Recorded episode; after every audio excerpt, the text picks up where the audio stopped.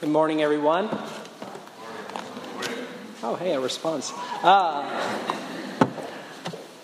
my name is Trevin Hoot, and as you, as he just said, I'm a member of this church still. I've been a member of the PCA for about five years now, and I've spent, I guess, the past like three of those five years away from this church, uh, which is kind of sad because I love you guys. This morning, we're going to talk about the state of the world and the state of missions. Uh, this world can be a pretty messed up place, right? This world is full of pain and suffering. This world is full of people that oppress other people. This world is full of lost and dying people, people that need to hear the word of God. This world is full of people who use up creation rather than steward it. This world is full of people that oppress the poor, that steal from those who are already downtrodden, who take the weak and stomp on them.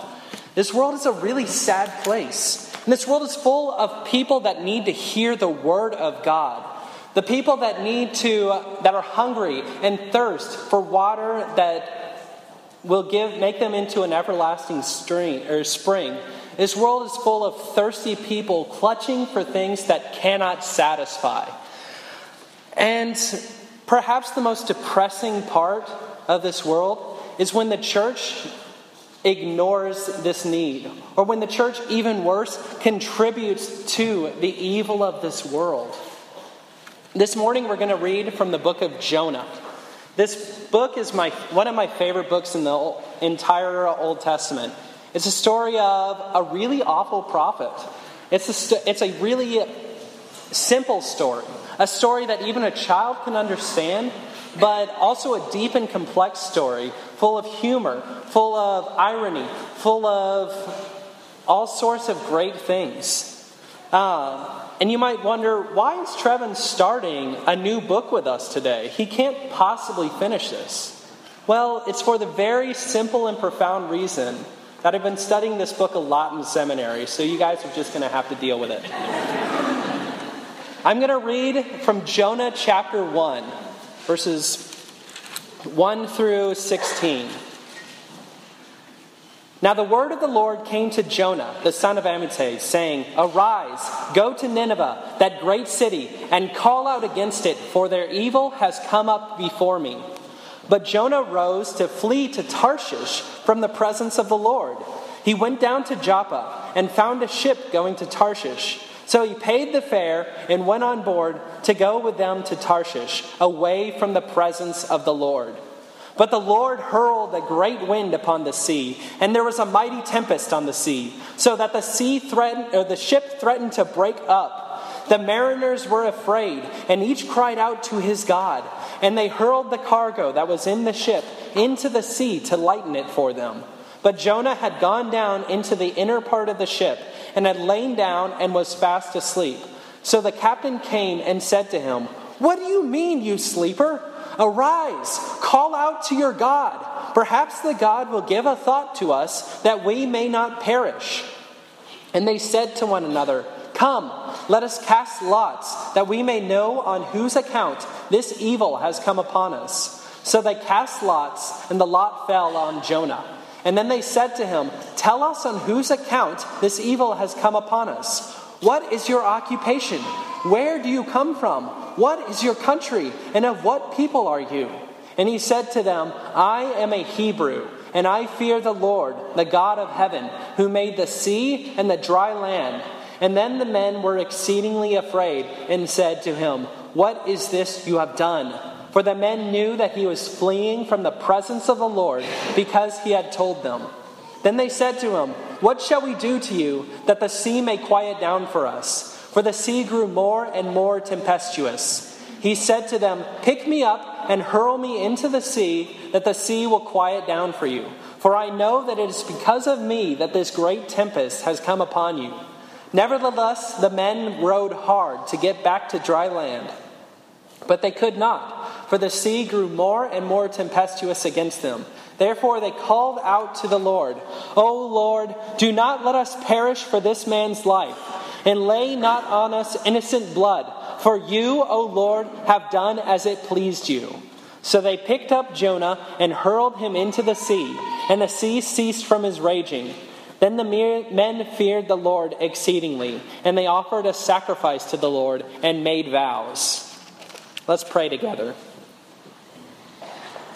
O oh Lord, thank you for this opportunity to come and preach before these people that I love. Thank you for your word. Thank you that it is strong to teach, Lord. Thank you that you have promised your Holy, that your Holy Spirit will come down whenever your word is preached, Lord. Thank you that this is not my people, but your people. Thank you that it's you that teach them, not me, Lord. Please use my tongue. Please speak through me, Lord. Please use my stammering words to pour out your truth the, upon this people, Lord. And help none of us leave here unchanged, Lord. Help us all go out with a desire to go out into the world and serve you rather than flee from your presence like Jonah did, Lord. Please open up our hearts to hear your word. Please open up my mouth to preach it. In your name we pray, amen. This passage is about the nations. This passage is about a man called to go out into the world and preach God's gospel. See, when we think of missions, we tend to think of it as a New Testament thing, something that Jesus told his church to do, but it wasn't something that the Old Testament told it that the Old Testament taught its people to do. But missions is something that is ingrained into the people of God ever since God set them apart. God told Abraham that he would make him into a nation so that he would be a blessing to all the families of the earth. God commanded the Israelites to care for the sojourners passing through their country so that the entire world would see them and know that no other nation has righteous laws like it and turn to worship Yahweh. And the book of Jonah makes that most clear. God was in the business of saving the nations. God was in the business of saving even the wicked nations of the world. Because Nineveh was a wicked nation. The evil of Nineveh had gone up before the face of the Lord, and it stank to him. He hated the evil of the world, uh, the evil of Nineveh. He was, he, God is not pleased with the evil of our world. But we have a God who isn't in the business of destroying the world and starting over every time we sin. And praise God for that because He has been so merciful and kind to us. God is in the business of saving the world and restoring it. But our main question that we're going to ask today, that this book answers for us, is how can God save the world if his people ignore or contribute to the evil of this world? How can God do that? Um, this world, or the first answer to this question, well, we have to ask another question why do God's people do that? Why do God's people ignore or contribute to the evil of this world? Well, the answer is sometimes the prophets God calls hate the people God calls them to. Sometimes the prophets that God calls hate the people that God calls them to. Um, God called Jonah out to go to Nineveh. God said, Arise, go to Nineveh. And Jonah did the first part of that command he did arise. But he fled to the opposite side of the world. No one really knows where Tarshish is. Some people believe that Tarshish was on the coast of Spain, and while Nineveh is in present day Iraq. Rather than going to Iraq like God called him to, Jonah tried to get as far away from the presence of the Lord that he possibly could. And before we go on any further, we must ask the question what, who is Nineveh? Nineveh was, a, was the capital of Assyria, and Assyria was the great enemy of Israel, the northern kingdom. It was known as an exceedingly wicked place. It was known as an awful place to live. The prophet Nahum in Nahum 3:1 says, let me find it. Woe to the bloody city of Nineveh, all full of lies and plunder, and no end to the prey. It was full of people that lied, who sold people into slavery, who forced people to be prostitutes, where the strong oppressed the weak and took advantage of them as much as possible. It was an evil city. And it is understandable why Jonah would be, might be afraid to go to there. Even Phocylides, a Greek poet, knew that a prudent city is on a rock is better than stupid Nineveh, which has been destroyed. The entire world knew that Nineveh was an awful place to be. It wasn't just the people of Israel. But in Genesis 10, it lists Nineveh as one of the first cities ever created and one of the greatest cities of the world. It was full of people, it was full of life, it was full of culture, it was full of cattle. God cared about Nineveh, and he called it in Jonah 3 an exceedingly great city to the Lord.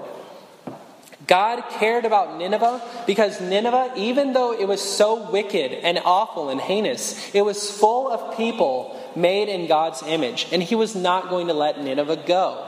That is why God called Jonah to preach out against Nineveh. But God also called them to preach, him to preach out a, a, less, a sermon of judgment on Nineveh. A sermon that says, I believe that his words later were accurate, that it will be destroyed if it does not turn from its ways. Now, to our modern ears, that sounds like a really judgmental, awful thing to say. But God, whenever He sends out a prophet to speak out against the nation, to speak out against his people in Judah, to speak out against Egypt, to speak out against Israel, he rarely does it just because, just to say that there's no hope. He always does it to say, if you turn away from your sins, you can have a relationship with a God of the universe who can truly satisfy. God called out against Nineveh because he cared about Nineveh. And sometimes we wonder how can a loving God uh, call out judgment against people and threaten them with destru- destruction? It's because God saw Nineveh. God cared about the, po- the people of Nineveh. And God especially cared about the poor of Nineveh. The poor of Nineveh were the prey that the rich preyed upon. The poor of Nineveh were the ones that were taken advantage of and sold into slavery. The poor of Nineveh were the people lied to. God cared about those people, and He loved them so much that He would overthrow the city in order to try to save them from the evil of the people there. God is a wrathful God because He is a loving God. And when He sees people He cares about getting beaten and downtrodden, He gets mad. He does not like that. And Jonah fled away from the presence of the Lord. Why did Jonah flee? We're not told in this passage yet, but we can guess. Maybe Jonah was afraid. You know, an exceedingly wicked city, you think, oh, they wouldn't want to hear a message of judgment. He might have been afraid from his life. He might have been afraid of the difficulty of the journey. journey. But that's not why we're told that he went, that he fled. We actually find out the answer in, in Jonah chapter 4, where it says, but it displeased Jonah exceedingly that God would spare the city of Nineveh. And he was angry. And he prayed to the Lord, saying, O Lord, is not this what I said when I was yet in my country? That is why I made haste to flee from Tarsh- to Tarshish. For I knew that you are a gracious and merciful God, slow to anger and abounding in steadfast love, and relenting from disaster. God, Jonah fled Nineveh because he hated Nineveh so much that he wanted it to fall into, ju- into judgment. He wanted God to destroy Nineveh, and he didn't want to offer them a chance at salvation. Friends, that is passionate and true hatred. To see someone that you see someone made in God's image continue down the path towards destruction and say nothing about it. When you hold the words of life, that is true hatred. Imagine if, when Woody called me up and said, Trevin, will you come preach the Word of God to me? And I stood up and said, No, I'd really rather not.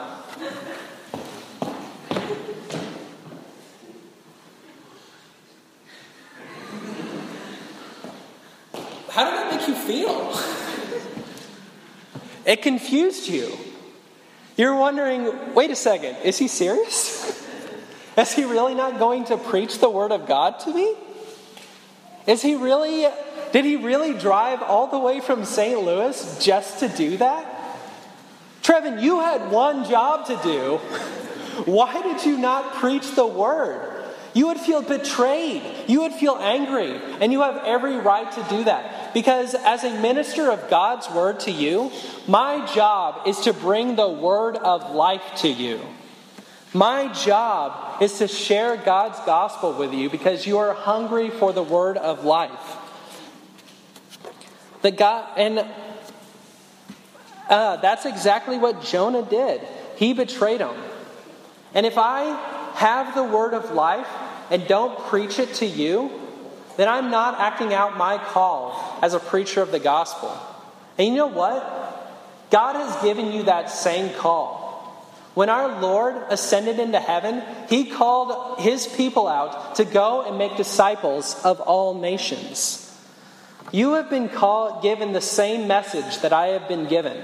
You have been called to go out into your schools. You've been called to go out into the markets. You've been go- called to go out into your communities, into your business. You've been called to go out into this neighborhood, this very neighborhood, and preach the gospel. You've been called to go out into North Baton Rouge and preach the gospel. Many of you have been called this summer to go to St. Louis to preach the gospel. You've been called overseas to preach the gospel. And if you don't preach that gospel, you are running away from the message that you've been given the message of hope, the message greater than even Jonah's message, which is that Jesus has come and died for us and rose again that we can be saved from our sins.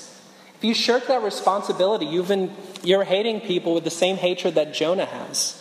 And not all and not, the gospel message isn't always necessarily done with words. The gospel message calls us to be with those who mourn, even when it feels awkward and like we can't fix anything.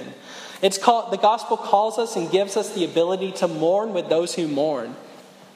The gospel calls us to speak out against our employers when they're doing a shady business deal and act differently, even when we are afraid of losing our job, because the gospel allows us to fear God rather than man.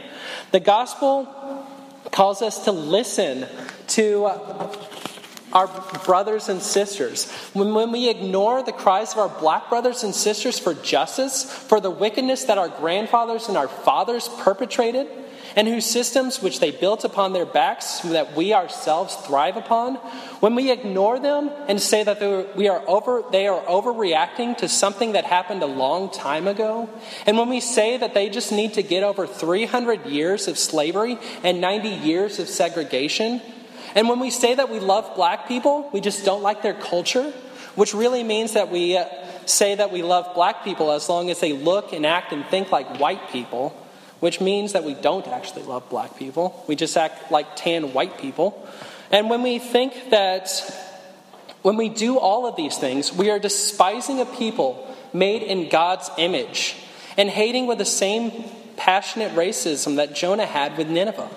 And the God, call, God of the Bible calls us to repentance for our evil and for our father's evil, and might best be shared just by listening and seeking to right wrongs rather than seeking to convince a hurting people that their grievances are small and that we are always in the right.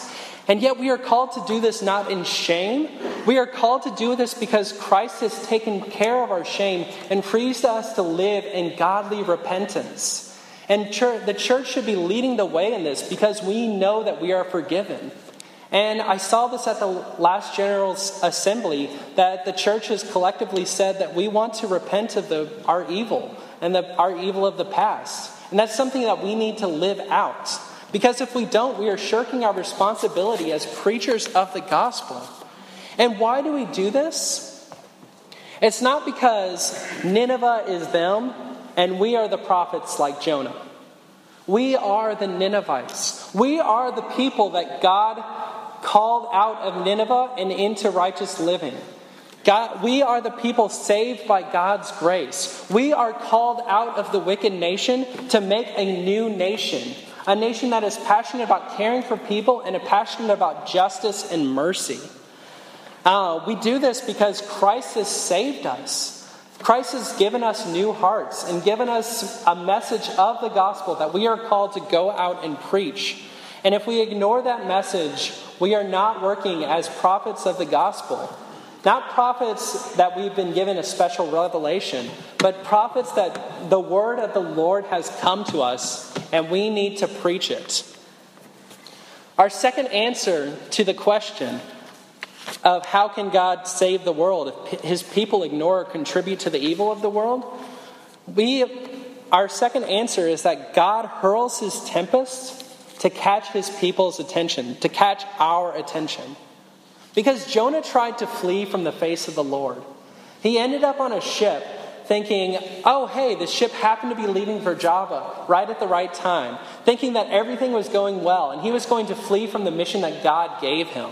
He ended up a, on a ship with a bunch of pagan people and immediately went down into the hold so he can escape from them. But God was not done with Jonah yet. It says in Jonah that God hurled a mighty wind and created a tempest. A tempest so huge that it threatened to break apart their ship. And these experienced sailors were terrified for their lives because they knew death when they saw it. They've seen tempests before, and they knew that their ship was going to flounder unless some God were to save them. They didn't know the gods. These guys were pagans. They cried out to their pantheon of God, gods, hoping that one of them might listen to them and one of them might save them. It's funny that this pagan captain tell, wakes up Jonah and says, What are you doing? Why are you not crying out to, this, to your God? Why did a pagan captain have to call out to a prophet of the Lord to pray to God? That's often my question, too. So Jonah is found out. Jonah is found out that it is his fault that it is that this storm is upon them. And he gives out his great confession in verse 9. I am a Hebrew, and I fear the Lord, the God of heaven, who made the sea and the dry land. These prop or these he was saying to these sailors, You cry out to these gods that you don't know, but I know the true God. I know the God of heaven who made all of this. There is no room for other gods in his throne room. And I know him. And he says that he fears them. But it's not the Jonah that fears, the, fears God. It says that the men and the sailors were exceedingly afraid.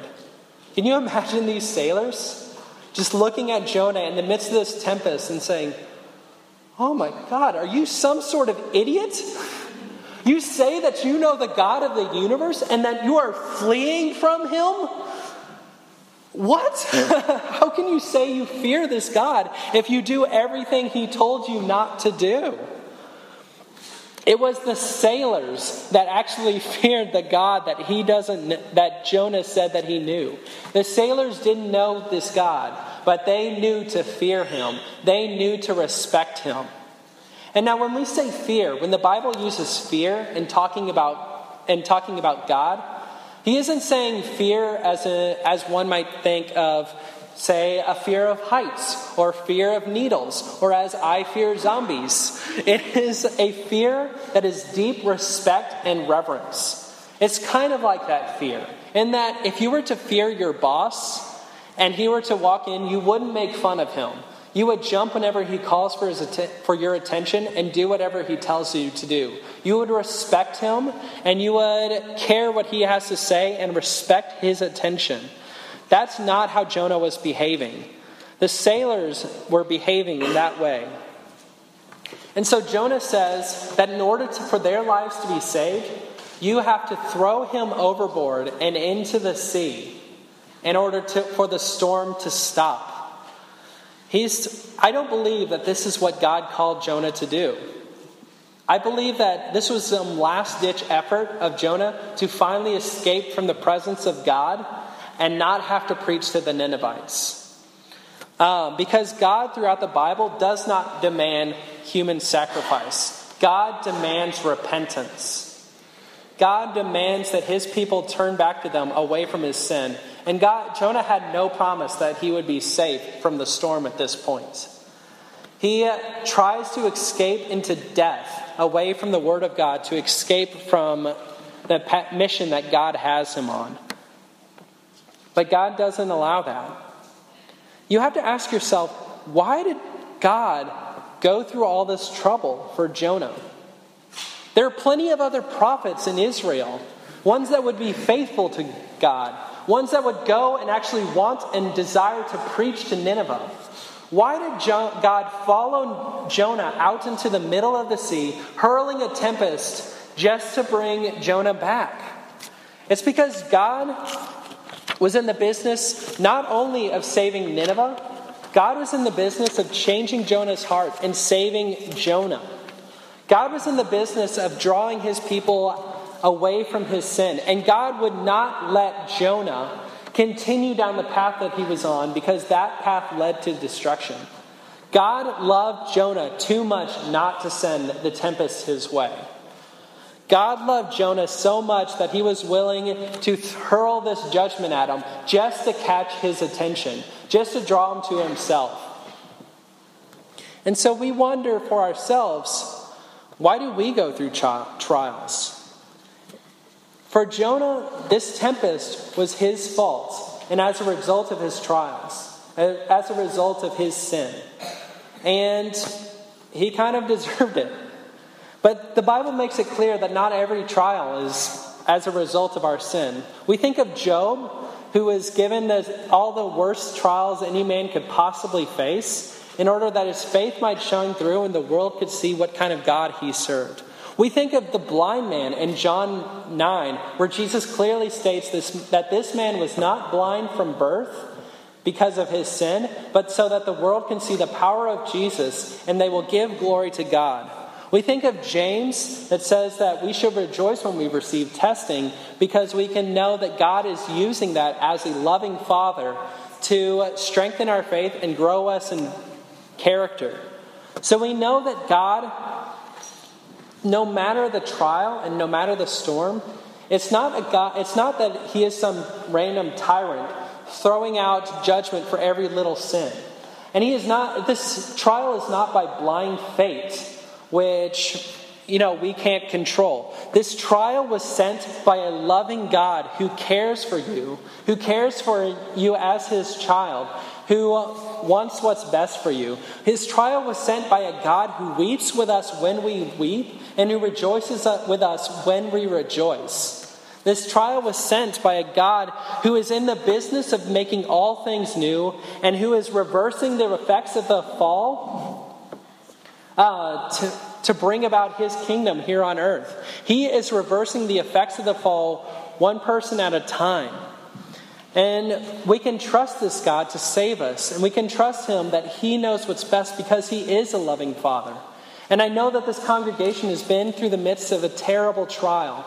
But we also know that we have a God, and what other God is there like this, that knows exactly how we feel a God who saw and cared for his son while he was facing a terrible execution and shameful execution on the cross. A God who has experienced all the same suffering and hardship that we have experienced. A God who knows exactly how we feel because he has been there and he has suffered through it with us. He's a God who cares about us and who will not let us go, even though things are so terrible. Um, but this trial right here was Jonah's fault. He didn't, he didn't fear, really fear the Lord no matter what he said. And we know that he did not fear the Lord because he did not do what God called him to do. Jonah was using this tempest to sanctify his, lo- his child whom he loved. And God sanctifies his children whether they want it or not. And so there's an easy way to learn the Christian values and Christian virtues to grow more and more like Christ. And there's a hard way. And so we want to submit to God and trust Him and follow Him and fear Him because there's an easy way or a hard way.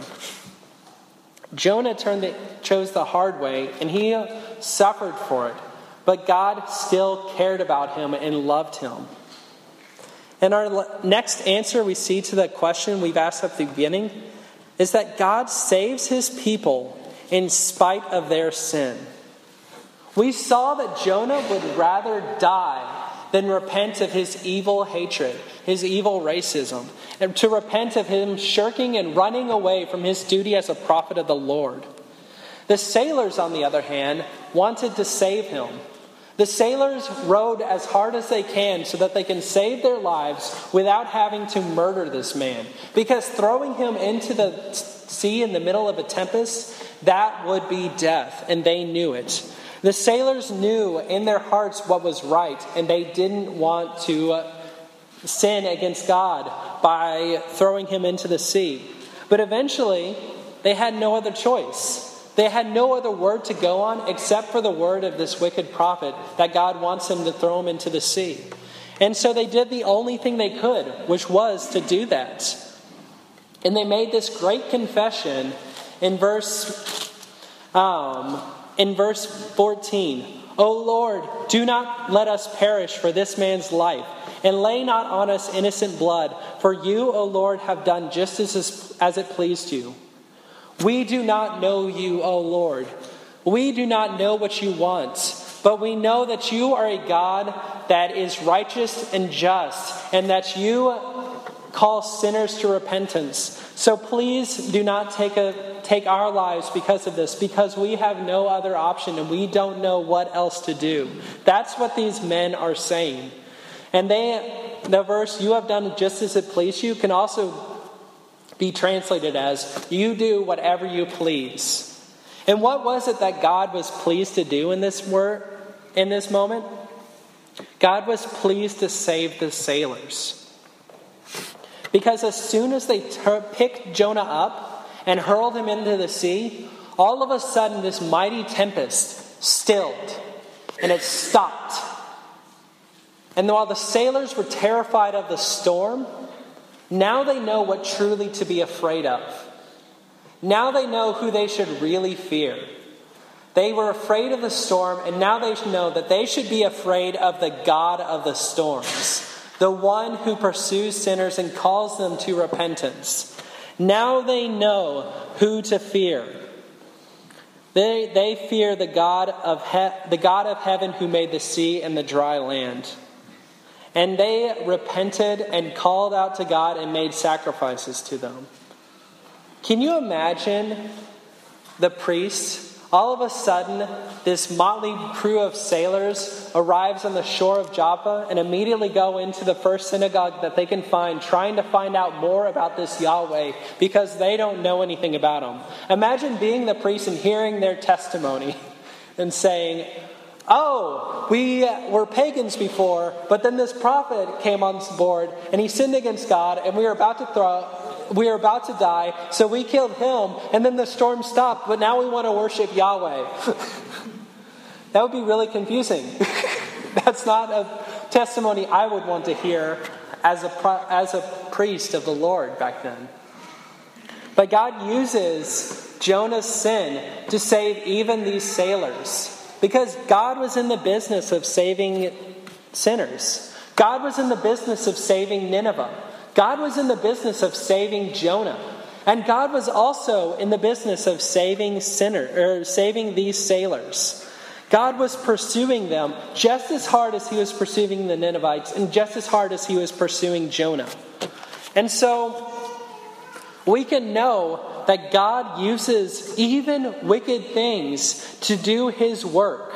And so we have to worship him because he is a powerful God. He did this with Joseph in Genesis, using the wicked actions of his brothers to save many people in Egypt. And most of all, he did this with Jesus, who the religious leaders of his day wanted to murder because of their own selfish pride and ambition he wanted to murder, they wanted to murder Jesus, but God used even that to save the entirety of his people in many nations. God uses the wicked things of our, even our own wickedness, to save people. And so this has two applications. For those who are hard-hearted, do not think you can use that you can successfully rebel against God because he is strong and he is able to use even your intentional wicked actions to do his work and save his people. And for you who are soft hearted, do not think you are too, too much of a failure for God to use.